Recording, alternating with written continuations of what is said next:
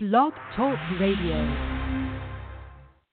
You're listening to Trucking 101 Surviving Your First Year with hosts Rick and Melissa Grimm. We'll talk about safety, managing your money, and real life out on the road. Our group has over 100 years of combined real world driving experience. You've got questions, we've got answers.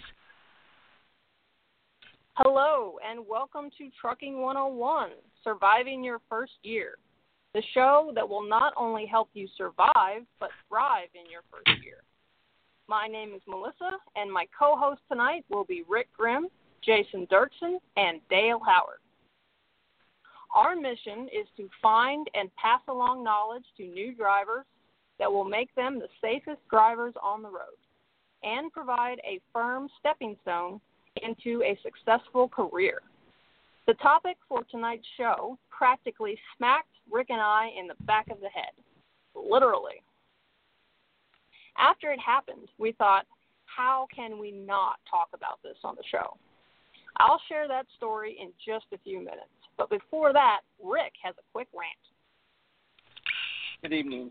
It's the uh, middle of the night for me. Melissa and I have been on a fairly hard, long run for the last two or three weeks, and uh, but I had something I just had to talk about tonight. I was on Facebook and I saw a picture of a three truck pileup on I 81, and, and the, the last truck in the picture was a Werner, which uh, Melissa and I worked, released a Werner for quite a while. Myself, eight years, her, six years. We met there and all that good stuff. So it kind of struck a chord with me. Uh, one of the things I did was I uh, I started reading the comments, and uh, a guy came on there and said, hey, all those trucks are uh, are governed trucks, and look at them; they're all piled up. That's the kind of drivers that they're hiring at these big companies. And I thought, oh yeah, that's kind of right. And I went on, and, and a lady corrected him and said, hey, you don't even know what kind of driver that is. It might be an experienced driver. They, they may all be experienced drivers. You know, what we need to do is understand that you know those guys are hurt. There was actually a fatality in that accident, and uh, I thought to myself, how the heck do these trucks keep getting in these pileups? Why why do these guys keep following so close all the time? They're having these horrendous crashes. It's been happening for the last couple of years, uh, especially in the wintertime. But here it is, you know, in, towards the end of the summer. And so I thought, uh, as I was going through Ohio, I was in a uh, coming up on a construction zone. We had a sign that said, "Hey, the left lane's going to end here." And so I I was over in the left lane passing a, a vehicle. I get over in the uh, in the center lane, and the barrels are coming up. That's going to cut that lane off. I look in my mirror, and here comes a truck just flying up. I uh, slowed down so he could get in because he wasn't going to get in unless I slowed down. And uh, he went by, and it was a it was a young guy, and uh, he went by, and there was two four wheelers right behind him. They were so close behind him that I didn't even know they were there. I had to actually hit my brakes to let them get in, or they would have been in the barrels. And I thought, well, I, I guess that kind of answers my question. That's how the the pileups happen. Is you know you get these guys are driving too fast or doing something stupid, you know, and it just seems like that a lot of drivers are driving like the four wheelers, and and I guess we all know the answer to the question. They're bringing these drivers in out of the four wheelers and training them so fast that they really don't know how to drive these things. And you get a, a, a young guy out there with a lot of testosterone, and he may do something stupid. But we also know that we have the older drivers that are doing things that that uh, are are making us all mad here. And what I wanted to say tonight was I wanted to emphasize that that as a group, as truck drivers, we need to start uh, trying to figure out how to help these guys out here who are coming into the industry. The FMCSA is supposed to be all about safety, and all these groups that are out here talking about safety are supposed to be about safety. But the fact is, they could care less about safety. It's all politics. The only person, the only people that really care about our safety as drivers are the guys who are driving the trucks. And that's what this show is about. And I'm here to, to, to ask you guys really start concentrating on finding these guys in the truck stops and terminals and things like that and take them under your wing, send them to our show, and uh, you know let's start training these guys because if we can get these guys trained in in the right way, it's going to make the road safer for all of us.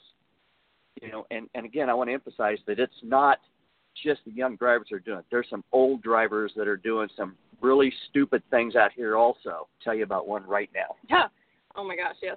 But first, I am going to remind everybody that's listening if you have a question, a comment, a topic, or a suggestion, press 1 and we'll get you on the show. So, we are here to answer your questions and provide an outlet for experienced drivers that want to share their knowledge. We can answer questions on living in the truck, managing money, safety, life on the road, compliance, and hours of service. The main focus of this podcast is, excuse me, I'm sorry. The main focus of this podcast is safety, and tonight's episode is all about load securement. Rick and I had a personal experience and learned the hard way how important that is in a van. Um, we just picked up a load in Washington, and we were in Idaho at the time. We needed to make a quick stop at Walmart to do some grocery shopping, something we do like two, three times a week. So I pulled off the interstate, went down a road to a Walmart that we were very familiar with, and I'm riding down a road that has a posted speed limit of 35 miles an hour. I'm going 23. I see a truck okay, I'll be nice. I won't say he was barreling out of the parking lot, but he was rolling at a pretty good speed out of the parking lot. I mean, at least at least 20 miles an hour, and he's coming up towards the stop sign. He starts to slow down, so I expect him to stop because he has a stop sign. He decided that he wasn't going to stop. He just rolled right through the stop sign, made a right turn, and came into my lane. He had basically two lanes to make the turn. There was a driving lane and a turning lane, you know, one of those suicide center turning lanes. And um, he couldn't do it without hitting the curb. So he, I, I guess he, I think he was watching his trailer. I'm not trying to make excuses for him, but I've been thinking about it a lot, so I think this is what happened. I think he was watching his trailer and he didn't see me, so he pulled all the way over into my lane, the third lane on the road, and I had to jam on the brakes, going 23 miles an hour, and I just slammed on the brakes. I thought for sure we were going to hit. Luckily, he saw me at the last second, jerked his steering wheel, and then we avoided making contact. But I still had to slam on my brakes. I went to a dead stop from 23 to zero. You wouldn't think that would be a big deal, but we happened to be hauling effectively a tanker load. It was the big totes that are liquid, so they slosh back and forth. If you've never driven them, that's what they do. You can feel it when you're driving like when you're uh, going down a hill and pumping the brakes, you can feel the sloshing. So all the freight in the trailer slid forward, and I heard it. It boom, you know. Sorry if I scared you there. Oh, if you're sleepy, maybe I woke you up. But um, so we pulled into the Walmart, and I hoped everything was okay. Around, and I saw the front of the trailer, and it had a little bow in it. I was like, oh, no. So we opened up the trailer, jumped inside. All the totes, there was 11 of them. All of them had slid forward. The one that was in the very front just jammed right into the front of the trailer, made it bow out a little bit. They got all bent up. Uh, one of them was leaking just a teeny tiny bit out of the top from the pressure. So we had to go through a whole thing, call the company. Uh, hazmat crew had to come out. They had to get the tote out, clean up the teeny tiny spill. It took eight hours. Okay. Uh, and and then Rick and I had a delivery to make. Luckily, everything went fine. We made the delivery on time, but I mean, it was it was just ridiculous, and that could have been prevented by proper load securement. So uh, tonight, I'm here to learn just like you. So without further ado, I'll introduce Jason Dirksen and let him educate us a little on load securement. Well, hello. Good to talk to you tonight. I uh, hey, first of all, first of all, I want to say I'm very grateful, very happy that nobody was injured and uh, there was not any damage done to your vehicle, uh, nothing lasting at least. Yeah. But uh, this is a, a topic as very important um, most of the time we understand it for a flatbed driver. That's what I drive. I drive an open deck. It's actually a step deck. So the load is open, just sitting on the deck. We have to secure it, and everybody knows that. Everybody's uh, very cautious about it. They understand that things have to be secured, but many times we forget about it in a van. And uh, after you guys called and talked to me this week about uh, your incident that you had there, I did a little bit more research looking into it. I've got books in the truck that I carry with me all the time that give you all of the reg- regulations on how loads have to be secured. And I looked through it, and absolutely, it talks about having uh, things secured in a van, having them uh, locked down. So it's a very, very important topic. Otherwise, you'll run into something even worse than what you've got. Now, you said you were running about 23 miles an hour. How heavy was the load you were carrying? That was 30,000 pounds. I mean, 30,000 pounds, and at only 23 miles an hour, that load moved when you had to hit your brakes. Now, the. Yeah. Uh, you know, the book, uh, reading through the book, it said that a properly secured load will remain secured under all conditions that could reasonably be expected to occur in normal driving conditions, or when you're responding to an emergency situation, unless there's a crash. You know, sometimes you get an actual accident that even all of the securement you've done sometimes might not be enough, but that's a you know a very extraordinary situation there. But when you're doing an emergency braking maneuver like you did, uh, that load has to stay put or at least secured where it's not going to shift around in the vehicle. You know, there's a lot of things that can happen, a lot of dangerous things that can happen. I mean, we we know about the vehicle accidents. You know, we can think of the loss of cargo. Uh, you know, uh, the damage to the cargo, any damage to vehicles or property. You know, we talk, we can get tickets or citations for having loads improperly secured, you know, which leads to the company getting more points in their CSA, gets to uh, higher insurance rates. You can go on and on, all the different things that can happen there. But even more importantly than all that, there's the possibility of personal injury or loss of life, either to you or to someone outside your vehicle. So it's very, very important. Um, and I, you know, I just don't think that they teach van drivers very often uh, about Not securement. How much? Uh, Never. How much it at all. training did you get for securement? What did they tell None. you about securement on your Absolutely zero. Nothing. No, we zero. got we did we were told uh, that we should have uh, the shipper should provide uh, certain things, and that we should put uh, something at the end of the load that the DOT expects us to have two straps or two bars up But- at, but at the end Rick- of the load. You remember who taught us that? Dale Howard. Oh, is that? Yes, that's oh, where actually, we learned so- that from. So Oh, the was- company did nothing. I thought it was from Landstar. Nope. The company did nothing. Okay, I, I stand corrected. you know, it's and you know, there's a lot of things we have to look at. Uh, you know, your cargo has to be contained or immobilized or secured in some way, so it doesn't leak, it doesn't spill or blow off the vehicle or fall through the vehicle, that it becomes dislodged from the vehicle or anything, or shift in the vehicle, especially a shift that would cause you to lose maneuverability or to lose functionality or stability of the vehicle. I mean, it's so critically important. And, uh, you know, you've got to have everything secured, whether it be the cargo, uh, it has to be the tailgate if you have that, the doors, any tarps, any spare tires, any other equipment you have. All of those things are so important uh, toward being able to have everything secured. Otherwise, not only are you not in compliance, but you're putting yourself and others in danger. So, Yep. You know, there's there's a lot of things, and we can get into a lot of technical uh, things about the securement. Uh, you know, how much percent of the load has to be secured forward or backwards or sideways, and it gets kind of complicated and convoluted as about anything that the government does or makes regulations about. and it's uh, you know, it, but it's pretty important. Uh, so I'm gonna talk to or bring on another fellow here. We uh, we've already mentioned him. It's brother or Mr. Dale Howard. Uh, he's not a stranger to uh, the Let's Truck Tribe at all. He's uh, a fellow so important he gets his own theme song.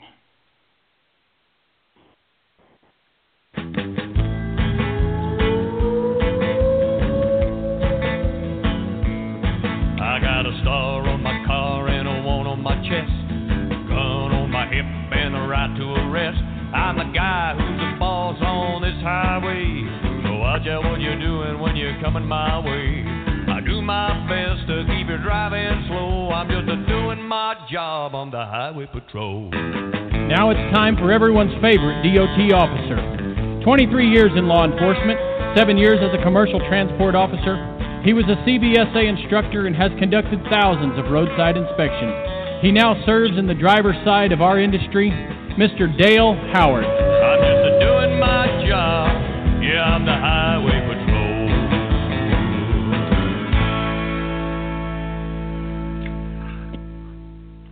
Well, I hope I can uh, live up to. Hi there. I hope I can live up to the introduction. Thank you. No, you already have. You already You have. always do. Oh, yes. and hey, so glad that uh, that every uh, everybody's okay, and uh, it was a, uh, I guess, an easy lesson to uh, endure. Yeah. Yes. Yeah. Thankful for that. where uh, where would you like me to start? Well, uh, our focus, I think, tonight is on van securement because uh, flatbed and step deck guys, you know, they have to take a class because their stuff is more likely to uh, fall on the ground or what have you.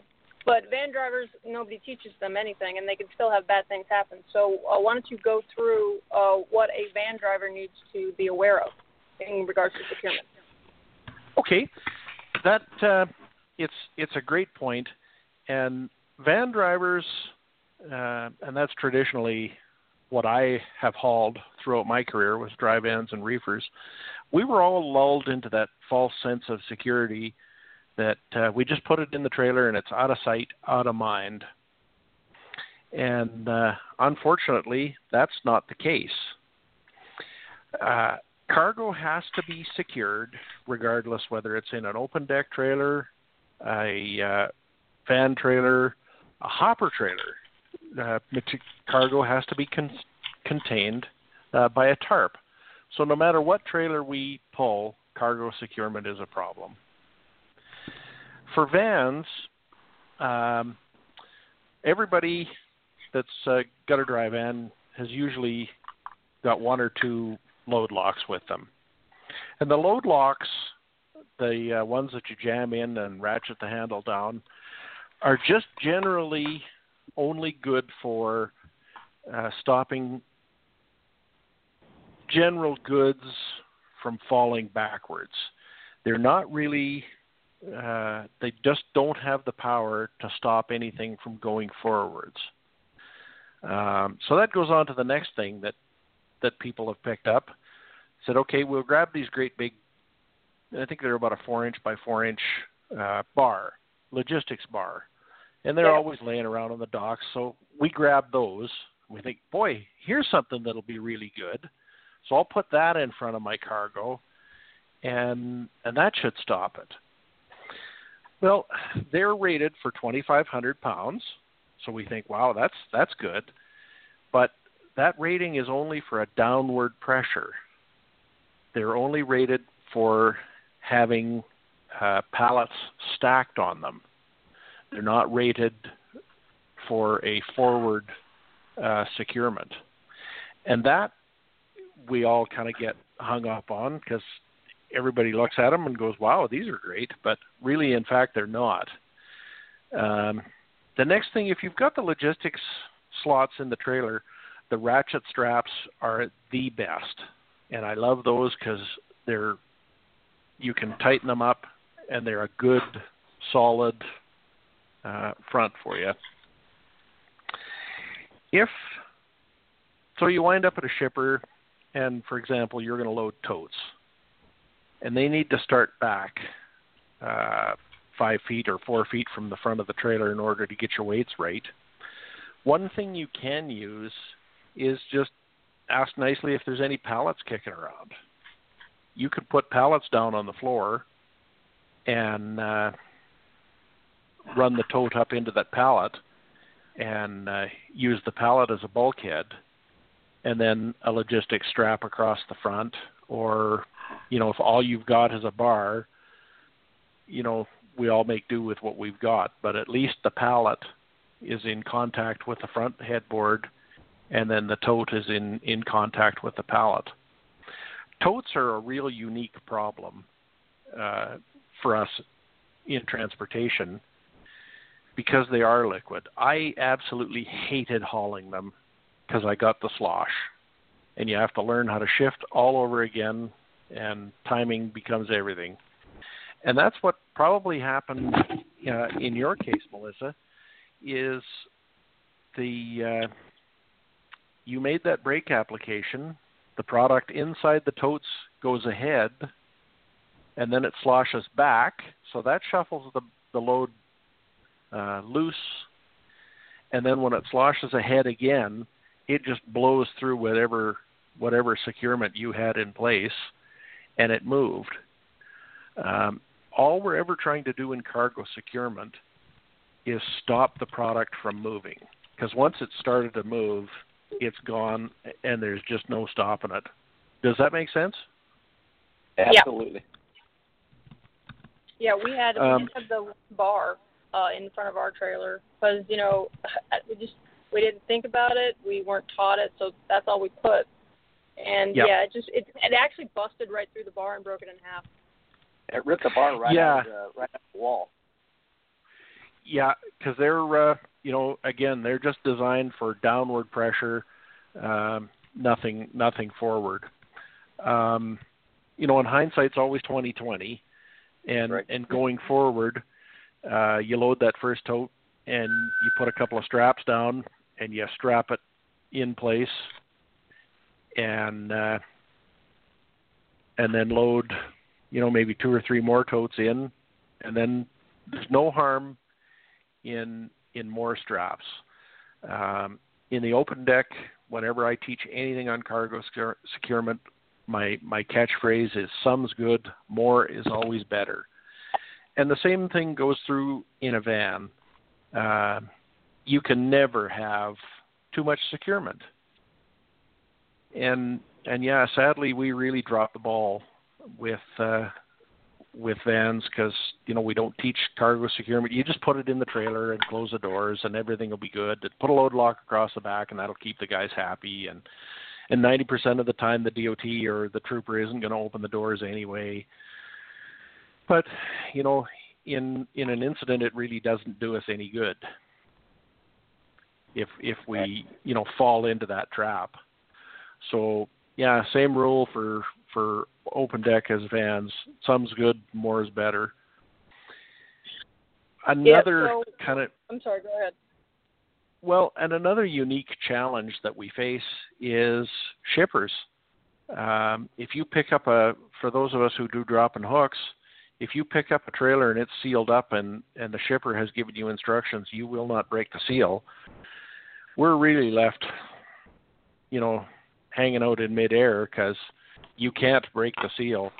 Um, McDonald's, for example, if the seal is is is broken, they refuse the product.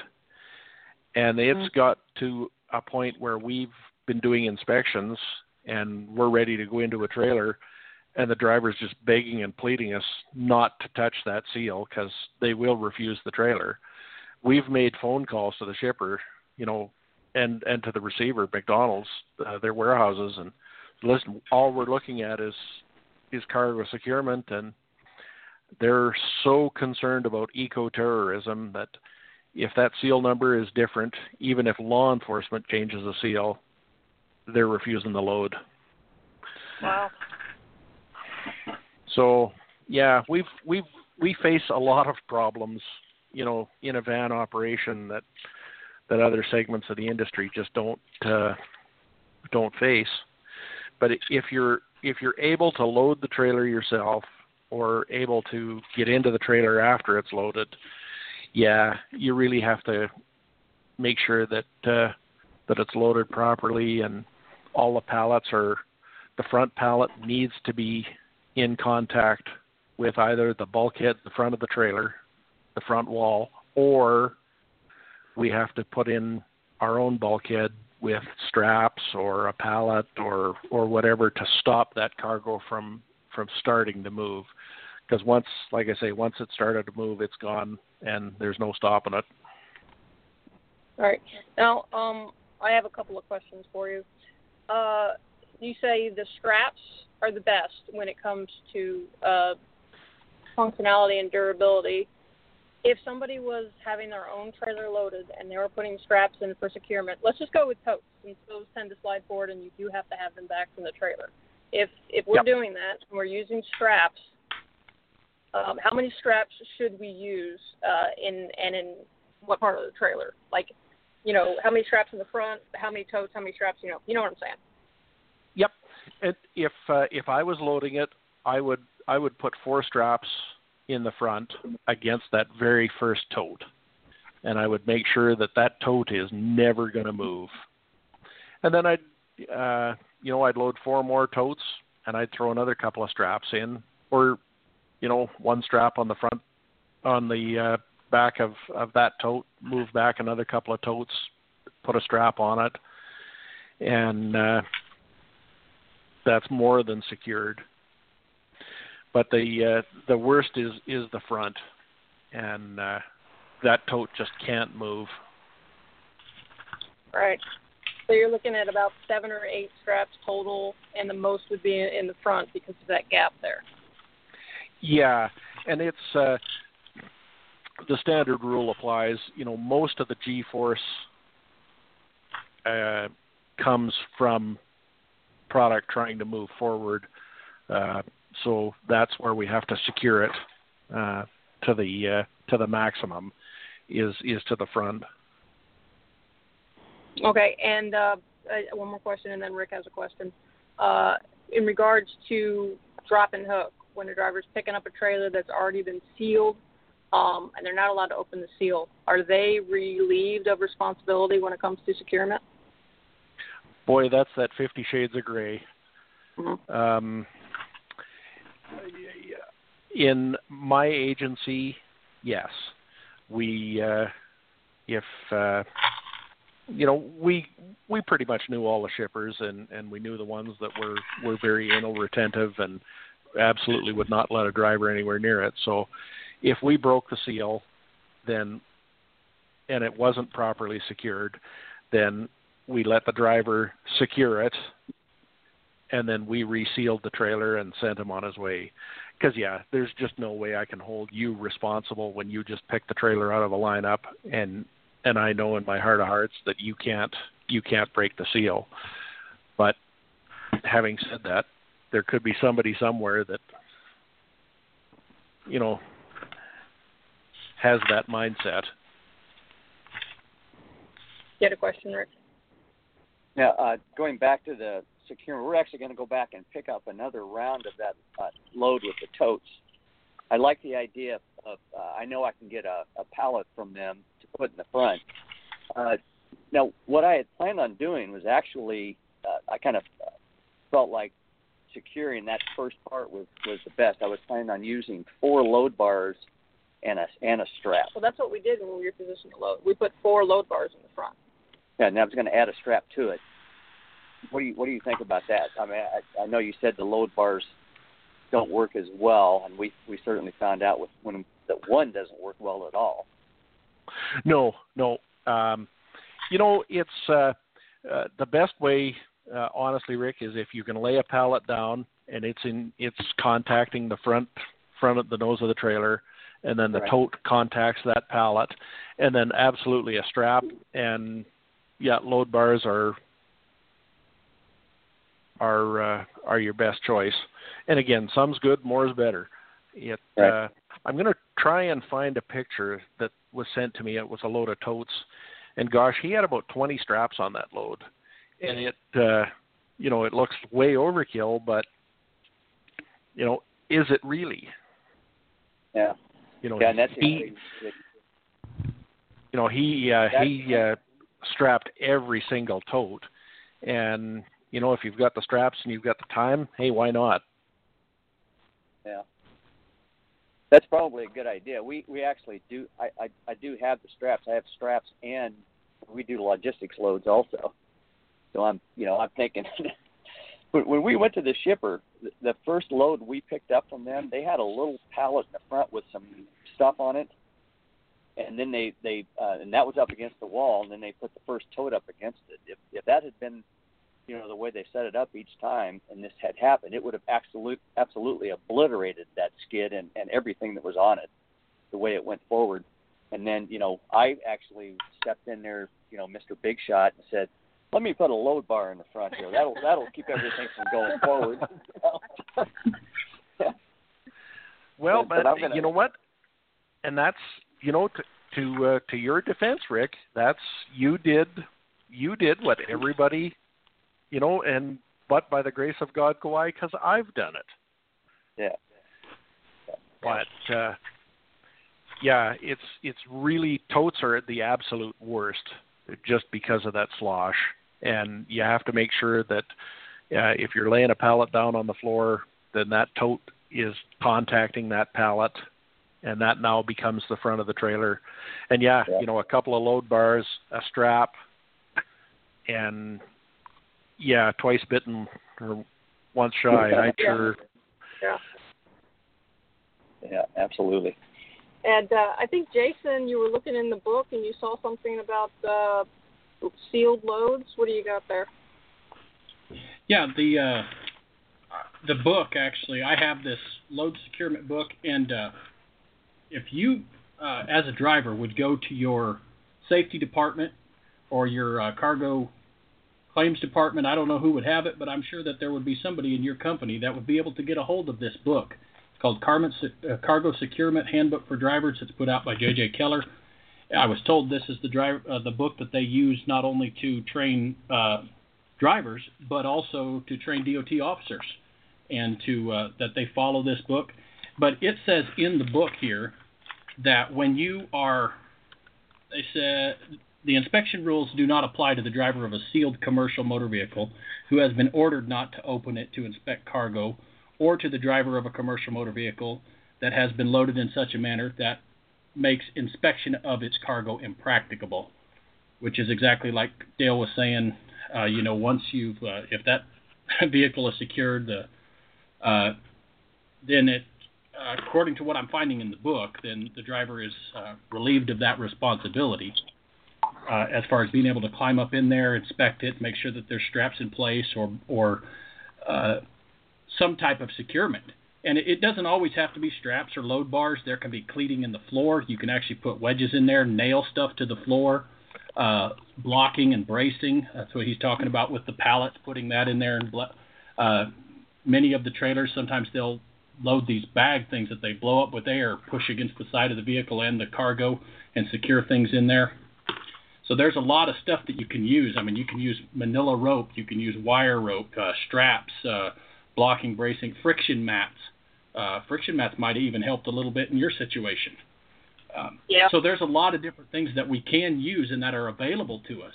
Now, as a company driver, sometimes it might be difficult to get a hold of those things, but especially as a uh, you know an owner operator, which uh, which you guys are, uh, some of that stuff uh, kind of becomes your responsibility to, to get if you, if you need it.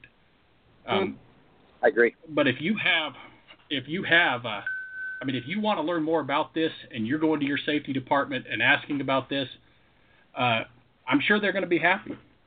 Uh, if they if they're not and they're upset or bothered, but you're coming and asking, trying to learn more and how to be safer, um, I'd be a little concerned. Yeah. So, yeah. If if if the safety department is annoyed with with your questions, then you're probably working for the wrong carrier. exactly. So. Okay. I mean, there are uh, so many different things. Go ahead. Go ahead I'm sorry. No, you go ahead. Well, I mean, there's so many different things. I mean, they have a whole list in this book uh, that lists all the different things that it would include, and not not only. I mean, it's not limited to these things, I mean, grab hooks, uh, different bracing, uh, ratchets, D rings, pockets, different binders or shackles, winches, all of those different things. And uh, you know, granted, as a flatbed or open deck, uh, uh you know, driver or operator, those are you going to use a lot more of those type of things? I mean, I've got chains on the truck, I've got straps, I've got uh, extra winches. Uh, I, I the last load I hauled, they they braced things up against the the spools and nailed them to the floor to also help block and brace all of these different things. And those things can still be done inside a uh, a van trailer. When I drove van years ago, the company issued me a crowbar. They said this is for when they put loads in your trailer and nail them to the floor. You can go in there and you can pull the nails out. So they're expecting that to happen. Now I, I have seen I have seen some vans before. Uh, when I worked in a warehouse, this guy pulls it back in. His the floor of his trailer looked like a gymnasium floor. I mean, it was polished and buffed out. I mean, it was it was shiny, almost hurt your eyes. And uh, he wasn't going to allow you to nail anything to his floor, so maybe that limits him on what he can haul. I don't know, but uh, as a, especially as a company driver, uh, which is most likely those that are listening to the show here being in their first year, you know, all use all of those things. And if you if you ask a shipper, hey, can you block and brace this a little bit more? Can you can you help me here? They ought to be willing to help you a little bit to find the right stuff. Um, if not, I would. If you feel it's unsafe, don't, don't haul it. Call your safety department. Talk to them. Say, hey, I don't think this load is secured enough, and they won't do anything to help me. Yeah, you know, in our case, I think step. it was a, yeah, I think it was a, a little bit of an issue of complacency because uh, shippers have always taken the securement under their responsibility. They'll do the the nailing on the floor and the airbags and everything. So we just figured if the shipper didn't do it, that it didn't need it. So we went to the shipper and picked up this load. They didn't put anything in. We asked them what we should put in, and they said whatever you want. And we were like, okay. Um, and so it was a little bit of a complacency because the shipper had always taken care of it before. Uh huh. And that can happen yeah, a lot. Yeah. I've actually picked up loads where we've nailed them to the floor. Uh, uh, heavy, uh, heavy metals, uh, copper. Went to a place in El Paso, and and I had to go in as the the driver, and they would set the load down. They would tell me where they told me where to put the first. The, it was blocks of wood, and then I had to nail the woods to the floor, and that held this copper. I'm I'm sure it would have, you know, of course, in a crash, it wasn't secured from the top, but if, if there was a emergency stop, it would have stopped that copper from moving. And uh, it was, you know, it seemed like a pretty secure thing to me at the time. That, that's been years ago when I saw that. And that's the only time I've ever had that kind of securement on a load, where you know where it was actually nailed down. Yep. So I just want to talk about um, one more thing that I think happens to most van drivers is they pick up a load that is preloaded and they'll probably pull it out of the door. And it's fully loaded up against the wall of the trailer, probably almost all the way to the back or maybe to the center, however it is. But it starts at the front of the trailer and they work their way back. What kind of a securement do we need? I'm asking Dale, sorry. What kind of a securement do we need for that type of load? Well, if uh, uh, if they're loaded nose, starting at the nose, and it's in contact with the uh, with the front bulkhead of the trailer, and then every pallet coming backwards uh, is in contact with uh, you know with uh, the pallet in front of it, then uh, that's in the regulation uh, bracing, and the uh, each pallet now becomes a bulkhead. So everything is secured for the forward motion side to side motion, they're supposed to have void fillers in there, those little airbags, or cardboard or, or whatever they put in there. And then the back end of the trailer needs uh, here's where your your load locks come in. And again, I use I like the straps or put two load bar two load locks in, and then put a strap in the strap up tight, and nothing can fall backwards. So the the biggest securement is the front of the trailer because that's what uh, is impacted the most with the G-force, and then uh, rearward only needs a couple of load bars, and and you're good to go. So mostly what uh, van drivers need to be concerned with is those heavy loads that have to be backed up from the front wall of the trailer. Correct? Yes. Because Yeah. they would need to find Yeah. out if that has been, in, in fact, that would be, Loaded right to the nose. yeah, almost imperative that they find out that if it's loaded to the nose. Really, Oh, it just is like because a it's trailer? uh, um, you know, and if you're going to get into a trailer, you know, don't be afraid to climb over top of it. Be very careful that you know you don't fall, and and if it's safe and and you feel comfortable doing it, you know, I would get up on that product, make my way to the front, um, because yeah, in a panic stop, if the product is loaded back of the nose, uh, pallets of freight will just go right out the nose of the trailer. Yeah. Well, that that tote. I mean, if I had been going faster, I know that that tote went went right through the front wall. It's just I was lucky Yeah. enough to be going slow. So, um, for the guys that can't crawl into the back of the trailer and check and see if it's loaded all the way to the nose, they should ask the shipper uh, how they loaded it. Yes, yeah. Okay. Okay. So I think we covered everything on that topic right there. Unless you think we missed anything, Dale. You think we covered it all?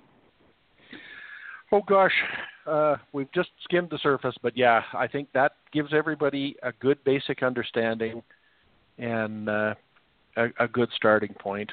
And again, please don't be shy. Uh, the safety department's not your enemy. Uh, there is no such thing as a stupid question. And uh, yeah, don't be afraid to ask. And you know, seek out people that you trust. Um, you know, we've all got buddies in the industry, and and you know, just ask their opinion. And if it seems to make sense, then you know what, it might be worth something. Um, again, I'll reiterate: enforcement. We are not the enemy, and please don't be afraid to drive around the back of the scale and walk in and say, you know what, I've got a question, and they will probably hand you a cup of coffee. Uh, the the scale at Inkom in in Idaho, uh, they actually have a coffee pot, and they're hmm. they're more than happy if you come in and the coffee's twenty five cents, and just ask some questions because it's so much easier to fix a problem before it becomes a catastrophe. That's right. Yeah. I'll tell you one thing. After what happened to us, I will never view securement of any kind of freight, not just totes, in the same way again. I'm serious about about the securement from now from now on. I was pretty pretty serious about it before, but it was more with the logistics loads and stuff that you know obviously had to be tied Odd down Yeah. yeah, or they would fall over and stuff during transit. But you know now, you know, I mean, it was just amazing to open that trailer up and see how hard those things came forward. Yeah. well, and uh, and and you guys, please don't beat yourselves up too bad, because but by the grace of God go I, and it it was more good luck than good planning throughout my career that you know I never got caught, Yep. you know, in some Yeah. kind of an incident. So yeah, lesson learned. Uh, I'm very very grateful that that that you guys shared this with uh, with your listeners because it's it needed it's a lesson that needs to be learned by all of us and if we can do it and not have the incident then wow you've done an Yeah. incredible job I mean, I mean, at least the incident, you know, turned into something good. We got a great topic for the show, and I hope uh, a lot of people learn from our mistakes. well and uh, just maybe a heads up let's not come up with topics that way next for next Yeah. week's Yeah. show how's that sound We'll, we'll try not to. Um, but if anybody has any questions on the load securement, you can press one. Or if you have anything to talk about regarding load securement, press one, and we'll get you on the show. Or anything else. Um, and if you're listening to a recording, Dale, can they contact you if they have any questions? Oh, absolutely. If anybody, uh, I'm on Facebook. Um, anybody's got any uh, anything to uh, any question, yeah, please just uh, hunt me down on Facebook, and uh, I'll be more than happy to give you my number, and we can chat, and and I'll do my uh, do my very best to solve whatever problems you've got. Yeah, and you can also go to uh, Facebook and search for Trucking 101 on Audio Road and ask a question there. Um, also, I think Jason had a question for you, Dale. Go ahead, Jason. Hey, uh, Dale, just out of curiosity, how often when you were a transport officer did you have drivers stop in and talk to you and ask you questions about their loads? You know what? I actually, uh, great question. And I actually had that happen quite a bit. Um, throughout my career, I really made myself available to industry, and I taught uh, numerous classes, and I would go in and do drivers meetings, and and I really worked very hard at chipping away at the us and them uh, mentality. So sure. I really had a good rapport with drivers, and and I wasn't the boogeyman, and and uh, yeah, I went through a ton of business cards, and I would answer my phone day or night for anybody that had a question. So it uh, it happens quite a bit, and and like I say, from an enforcement standpoint, we love it because we're all lazy. If if you can walk in and I can solve a problem before you roll a truck, and now I have to go out and investigate an accident for four or five hours, then yeah, I I just as soon do it over a cup of coffee. Yeah, and, and if you come across I was just going to say, if you come across a uh, a DOT officer that is not willing to help you, try somebody else because they're not all like that. I think most of them are nice. They have been in my experience, anyways. Ab- absolutely, you know, and and and great great point, Melissa. Are there are there horrible officers? Absolutely. Are there dumb truck drivers? Absolutely. yeah. But don't don't uh, you know don't paint us all with the same brush. And you know, if you catch a guy and he's having a bad day, and I I teach, you know, I go through this in my presentation at the CMC. Shameless plug. But uh, we don't we don't know what happened to that trooper. And cargo securement is kind of near and dear to my heart because I investigated a two-person fatality that uh, was a direct result of cargo securement. The driver had the bare minimum of tie downs required for the load. One failed, and two people died, and it's it affected numerous families. Uh, affected me tremendously. Uh, you know, and we forget about the first responders. And the driver has never driven a truck since, ever again. So the impact of this is huge. So yeah, we we don't ever or I certainly never, never, ever answered a stupid question. They were all great questions. Okay, so uh, we actually have. Go ahead, Jason. Hey, uh, one more follow-up question, Dale. When you had a driver come in and say, "Hey, I got a question on this. If this thing's secured right," and uh, let's say you walk out there and it's not, how many times did you write that driver a ticket? None. Abs- that's, I've that's never, ever, ever, and and I will speak for the majority of the officers. Um, we're we'll get in the trailer with you, and we'll show you how it should be secured, and do our very best to get you in compliance. Uh, I was very fortunate. Excellent. My agency, uh, our mandate was to aid and to educate the industry. That was our corporate mandate. Now, don't get me wrong, some days an education didn't come cheap, but if you were trying your best, really, can I expect anything more of you? And if I can help you out, then absolutely. Yeah, Excellent. we actually have That's a caller on the line. We have a caller on the line. He's a Landstar BCO. We have Don in Illinois. He wants to talk about securement. Hello, Don. You're on the air. Hi. How you doing? Doing good. Doing well. Uh, yeah. Great, I, Don. I, Glad I to have you Lands- on. Thank you.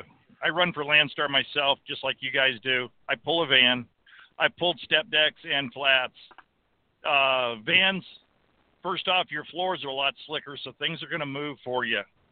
Uh, second, is if you've ever driven down the road and seen a flatbed or a step deck go by you with a loose chain on it, you're everybody's automatically like, oh my god, he's going to lose a chain. But if you ever notice that chain, it always vibrates towards the center of the trailer and forward. And uh, it will do the same thing in a van. Your load will do the same thing in a van. It will vibrate towards the center and forward. So as you and if you're when you're loading a load, even if you have a forklift pushing it forward, if he doesn't tilt his forks just properly or lower them just enough or have them too low, he might move that pallet slightly a quarter inch or a half inch away from the one in front. And if that happens, by the time you get all the way back to the end of the trailer, you could actually have a six to eight inch gap if everything moved forward. So myself personally, I do a lot of time. I carry 50 straps with me. Uh, I uh, when I pull out of a dock, I'll actually get up to approximately three to five miles an hour and just kind of really hit my brakes and move things forward. It slides that load forward. I've already strapped it down, but then when you get in the back, you'll find that last strap is loose again. So you just tighten it back up. And and as you go down the road, go down 100 to 150 miles, climb in the back of the trailer if you don't have a seal, and check your straps. They'll they'll be a little loose. Tighten them up. Doesn't hurt. Well, and and that's a. I'll just jump in here for a second. Uh, great great points. And uh, also, uh, in the regulation, is within the first 50 miles, you are required to do one uh, cargo check, and and the same goes in a van. And we we never ever did that in vans, but yeah, if you're able to uh, to check the cargo in a van trailer, then that's a requirement within the first 50 miles. Or you you can tell the guys that don't because you'll get to the other ends, people open their doors and you'll see that last strap just hanging. And that's because they mm-hmm. never checked anything and everything's loosened up on them. It's all moved forward on them and it will just slowly move forward up that quarter inch, half inch gap between the pallets. It'll just keep moving. You'll have that. But back up to a point of for Landstar, safety's really good over here. We have good safety department and everything, but they're really probably not the people you want to call at Landstar about this issue who you'd probably want to call is the heavy haul department, the securement people that te- actually teach securement. Talk to them; they'd be quite helpful in helping you out with this. Oh, thank you. Good tip. Appreciate yeah, it that. is a very good tip. I and and I've actually seen that in our loads where you open up the door and, and that that strap in the back, and I thought, how the heck did that thing get loose? You now know? this would be um, the checking the loads after 50 miles. Um, that would only work if uh, that would only work uh, if you were allowed to break the seal or you didn't have a seal for the trailer. If you had Oh, a Correct. load that had to remain sealed, you wouldn't be able to check it. But you could do your trick that you do to try to move everything forward before you close the doors. That's that's it, and I, I do that with every load, and I I pull specialty loads that can break real easily, and I still do it, it because I'm not going to break the load. I'm just going to ship those pallets so they don't move as much. And even right. my stuff, even after doing that, I will still find stuff that will move. It just it's just an part of what we do. Stuff is going to move. Yeah. But I, and I'm not a first year first year BCO, so or driver, so but I do like to listen to your show. well, glad you like it, and and and thanks for coming on and and and helping out with the podcast. No Yeah, problem. Thank not- you. Yeah, this show is not only for first year drivers, but uh, I said it in the open. It's for experienced drivers that want to share their knowledge. So feel free to call in again and give some more tips and advice. We'd appreciate it. And if you see any guys out Oh. there that need some continuing help, send them to our Facebook page and have them listen to the show. I, I will, and thank you for your show and what you do. And like I say, it's like it doesn't matter how much experience you got out here. It's you can always pick up a tip here or there. You bet. Absolutely. Thanks. Thank you. Okay, so uh, normally we would only have five minutes left in the show, but I added a little extra time tonight because I knew we were going to have a lot to cover. So uh, we're going to go over a few more securement issues. The next issue we're going to go over, it's not really securement, more safety, uh, dealing with drop and hooks. So Edward Prince is going to come on and talk about dealing with drop and hooks. Hey, Edward, you're on the air. Hey, Ed. Hey, how you guys doing tonight? Doing Doing well, good. thank you. All right. Well, what I wanted to cover about kind of it's kind of like securement, and it and it kind of follows the same topic. And I guarantee you, every first year driver that drives for a major carrier is going to deal with it one way or the other. But you're going to pick up a load from one of those large chain stores, whether Lowe's, Walmart, or or Target, you know, you name it. Doesn't matter how big or small, but these these large uh, capacity where where they just got a lot of uh, dropping and hooking in the back of their stores. So you're going to get there and you're going to get the delivery, and they're just they're just going to tell you, you know, either pull pull one out and put another one in, or put this one in, and take that empty. Well, you know, you you're hauling your big trailer doors. You got to open the doors, and then now you got to back that open trailer back into your dock that's sloped down. And if the load's not secure, then it's going to fall right to the ground. You know, few boxes come out. I've always dealt with that, but I see it all the time. Uh, you know, of course, YouTube is full of it, where the the just the two pallets in the back just fall completely to the ground just because the driver went down it too steep, too fast, or or they they stopped too hard, and those two pallets just fell right to the ground. And you know, it, it's it is a pain, and we we don't like it when it happens. And you know, of course, a lot of the people talk about it, like, well, it's not my problem, it's not my fault, I'm not going to get charged for it. But you know, it doesn't really matter. It's time, time away from you making revenue. That's just what's going to cost you the most. And it it's it just it, you see it happen so many times, and it's mostly because of these these bigger carriers get those deals, those shipping contracts with those chain uh, stores that just have all those extra uh, stops, or or uh, or they can just they can afford to leave trailers back there. So I I just wanted to make that point. Yeah, that happened to us. We were doing dropping hooks, and we, we got to the receiver. Now we're real careful when we're opening the doors because we know that can happen. So opened one of the doors, and all the freight in the back just started to fall forward. So he just closed it right back up and went inside and uh, let the guys know that we are going to need some help. The freight's about to fall out of the back. Yeah, and that's that's that's one of the probably the biggest things that happens is when you know they say, okay, go ahead and open these doors and, and back it into this dock, and uh, those those companies, those those uh, those stores, those warehouses, you know, they're not trying to haul one type of equipment where it can all be uh, stacked and strapped in there nice and neat. There's just all sorts of things in there, and you're right. It it, it all they just throw it in. They really don't care. You know, I I delivered for Kmart a lot of years ago, and and that, that was always like that. Where before we could even back into the dock, we had to unload like you know the first three feet of the trailer just so it wouldn't fall when we were backing into the dock. Right. Yep. And you can get hurt also. That I I uh, talked to a guy at a Werner terminal years ago, and he was uh, driving a little van around, and uh, I thought he was being disciplined, but he said no. He opened the trailer up and he instinctively reached up when some freight started to fall out and tried to catch it, and it just wrenched his shoulder back, you know, Uh. his arm back, and and tore up his his uh, shoulder blade. Yeah, don't do that. It's like when you drop a knife. Don't try to catch it. Yeah, Don't gotta- try to catch Yeah. the freight. If it's coming out, That's it, get out of the that's way. Yeah, that's when I when uh, when I was in when I was training, I would always try to teach the drivers when they go to open the doors, no matter what, just you got to you, the first instance is to is to just you know yank them open, uh, but you got to open them real slow, and you just got to watch out because as soon as you see a box leaning up, just close it back, you, you know, Yeah. and let's call somebody to get help because stuff's going to start coming out. Yep. Yep. Absolutely. All right. Thanks, Edward. Anything else you want Yep. to add before we move on? Uh, uh, that's that's it. Like I said, it's it's a it's a first year thing, commonality because of these bigger carriers. It happens most often. Yeah. All right. Thanks, All right, Ed. thank Talk to you, you Ed. All right now. Okay, we are moving on to Russ Morgan. He's got uh, some advice about hauling beer loads, and he says he has a great story. So, Russ, you're on the air. Hey, Russ. Hey, how y'all doing? Doing, good. well. Thank you.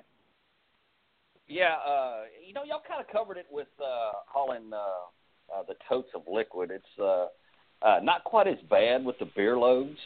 Um, they uh, they tend to move. They tend to shift, especially bottles. It's not so bad if you're hauling the cans, but the bottles uh, tend to you know make the trailer lean. They usually load them where they're top heavy, uh, and a lot of times they'll put uh, cardboard honeycomb in the front of the trailer, and they're of course they're loaded back. Uh, the main thing is is you got to be sure. And I don't I don't think I've been to a beer company where I've picked up a sealed trailer. I think I've always had to go in there and secure the load, and they usually give uh, uh, either a real thick cardboard to, to place over the back, uh, or um, a thick plastic kind of honeycomb uh, to put over the back, and then I usually put uh, my straps uh, in X's across that load. Uh, and always instead of using just uh, just the pull straps, I use the ratchet ones and really crank the heck out of it. Um, because a lot of times I'll have um, you know maybe a mixed load. I may have uh, bottles, cans, uh, kegs, uh, you know, kind of you name it in there. And uh, yeah, so sometimes keeping that load from moving is uh, is pretty interesting as far as getting everything strapped down good. Usually they leave enough equipment in there uh, that I can do it, and then all I got to do is worry about just putting some straps on it. So, uh, but had a a guy I trained uh, when I was still an instructor. Uh, here, I, I don't remember how long it was, but a little while later, his wife came through. Shortly after that, they started team driving.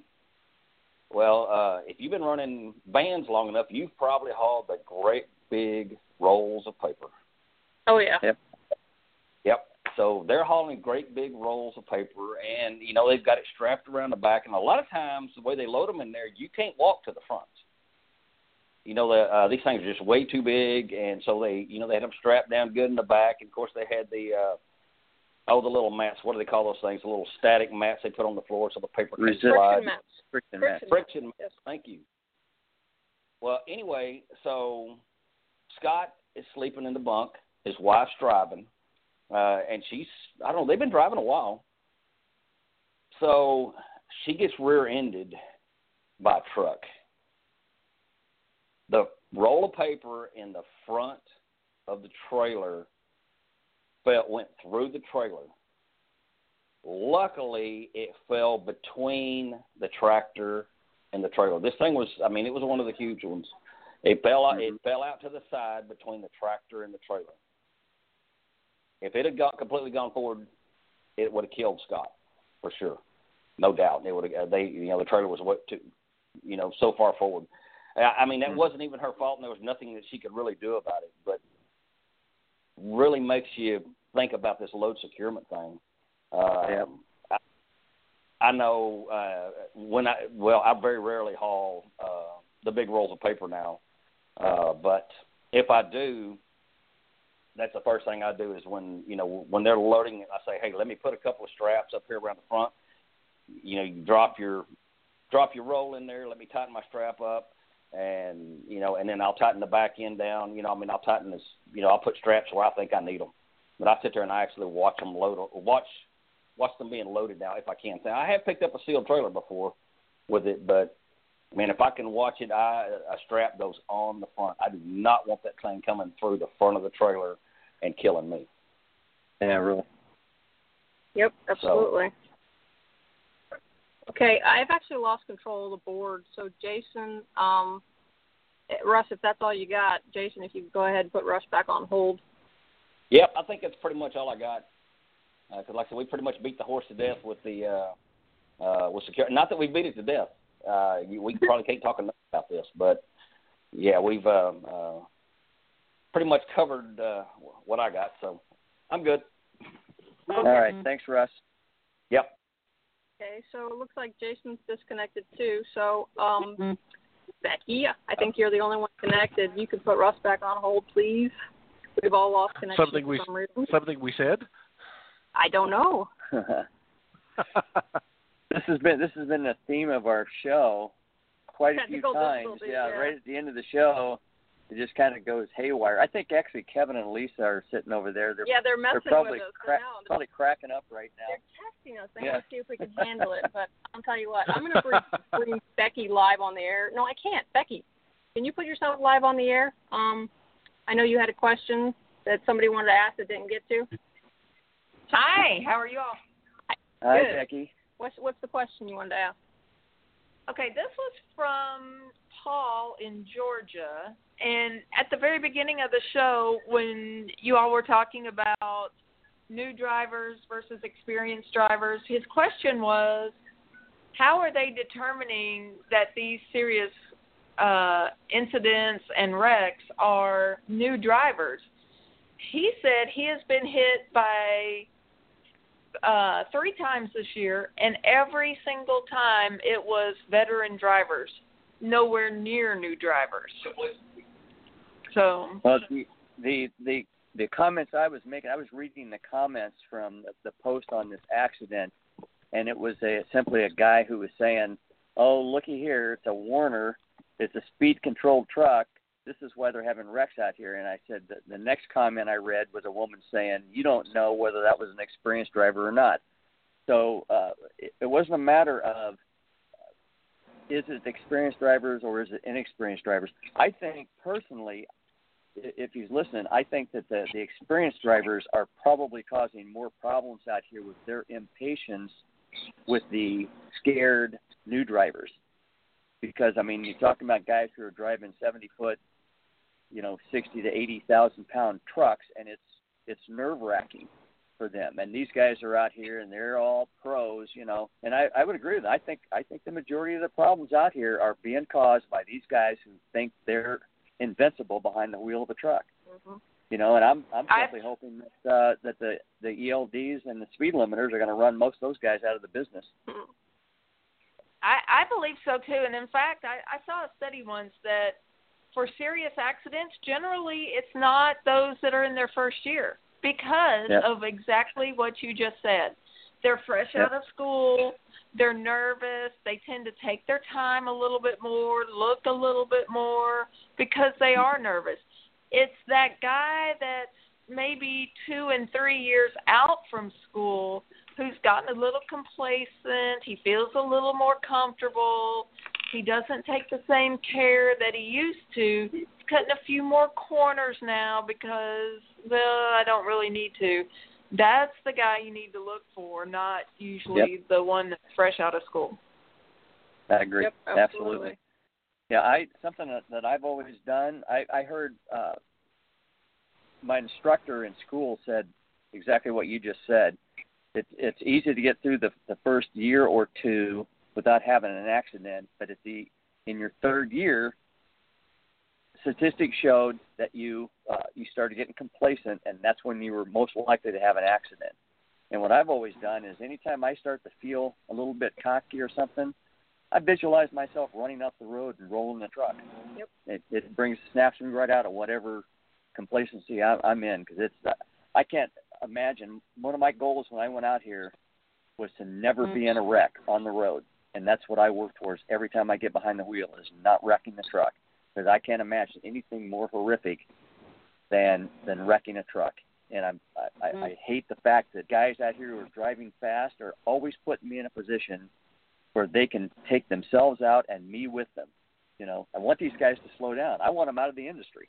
You know, I don't I don't want to help the guys that are out here uh, wrecking trucks. You know. Exactly. Exactly. Well, that was his that was his question and I think I think you nailed it is it's it's when you start getting a little bit careless, you start not, you know, paying attention quite as much. That's where the trouble starts. Start pushing other people, other drivers. Yep. Was Hey, um, um, Jason, can you bring Edward back on the air? He's got a report from Swift about when accidents mostly happen. Yeah, hey, Hey, Ed, Ed, you're there. Yeah, so so the report that Swift uh, sends out, it shows that the accidents are high between zero to six months, and then they go drop off drastically six months to three years, and then after three years they start going back up again. Now, now our And- and argument if I was, can- yeah, and our our argument was was that well nobody at Swift works, nobody's ever worked at Swift past three years. You know, once they once they get three years, they go to somewhere else. But you know, they you you look at their their driver pool, and and I mean they've got guys there just like Walmart, 15, 20 years. So you know, it's well the and, the amazing don't part about it is what I was going to say real quick was was that their the driver pool is highly consistent of the six months to three years, but that's and, and that helps them, but it doesn't rate the overall statistics, you know. Right. There you go. Well, and and to uh, to Swift's credit, you know everybody everybody loves to beat Swift up, but I mean look at the number of power units and the equipment they've got on the road, and statistically, uh, that uh, that zero to uh, to six months, you know those aren't catastrophes. You know those are rubbed fenders, knocked mirrors off, uh, bent dolly legs uh, you know, they're not the real major accidents because guys are scared to death, and you know they are trying trying to be as careful as they can be. But yeah, after three years, we're starting to get cocky, and we haven't had a big incident, and now we're starting to feel bulletproof, and you know, we are uh, we're only a breath away from an accident. Yep. Yep. Yep. And then and and that the number that I was uh, that I was uh, reporting back in that was back in 2007. That year, Swift's accidents, out of all their accidents, 40% of all their accidents were backing. Yeah. So so that just tells you, like you're saying, they're not having catastrophes.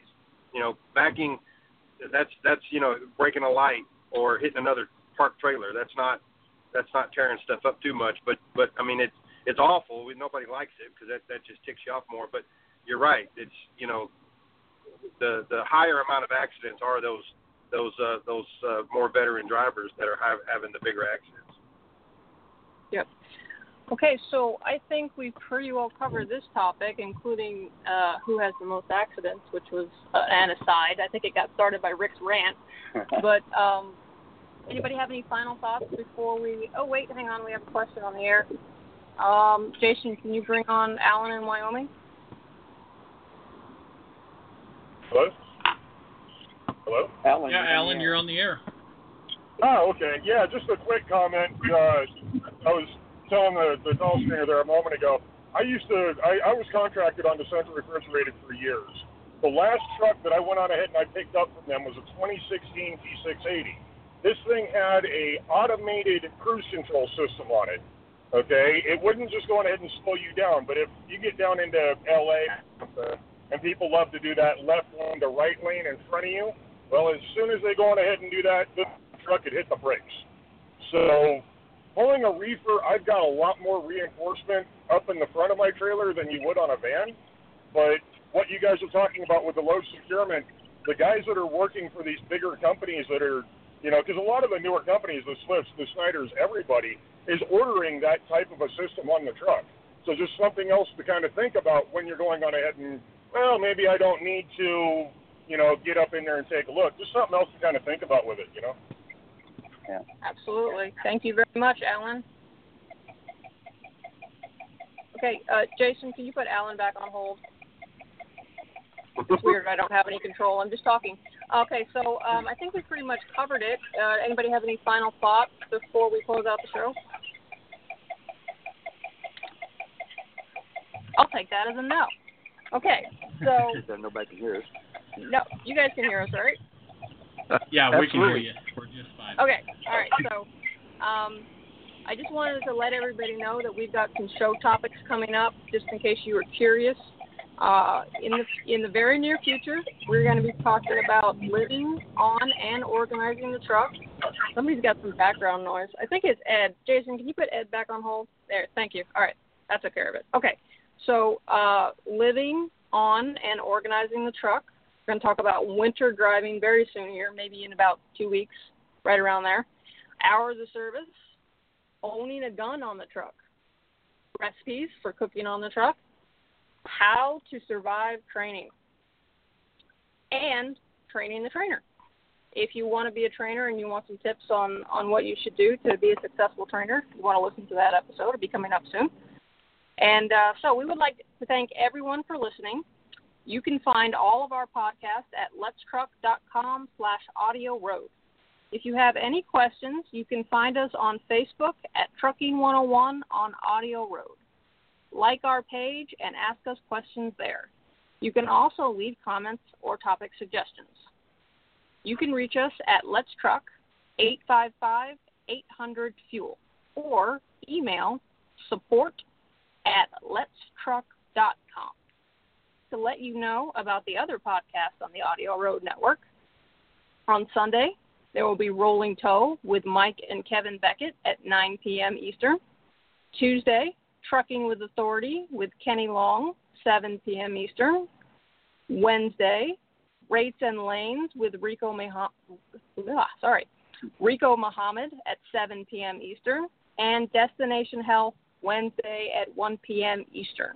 Even if you're a brand new driver, I would check these shows out. They're a good way to educate yourself about the industry, and if this is the industry that you want to be in for a long time, you want to learn. So we want to sign off with a quote from one of our favorite best-selling authors, Larry Winget. Love what you do enough to become excellent at it, otherwise you don't. Um, sorry, one more thing. To be reminded about the podcast, text listen to 99,000 in the U.S. and 76,000 in Canada. Good night, everyone. We hope you'll join us next week, Saturday, 8 p.m. Eastern. Good night.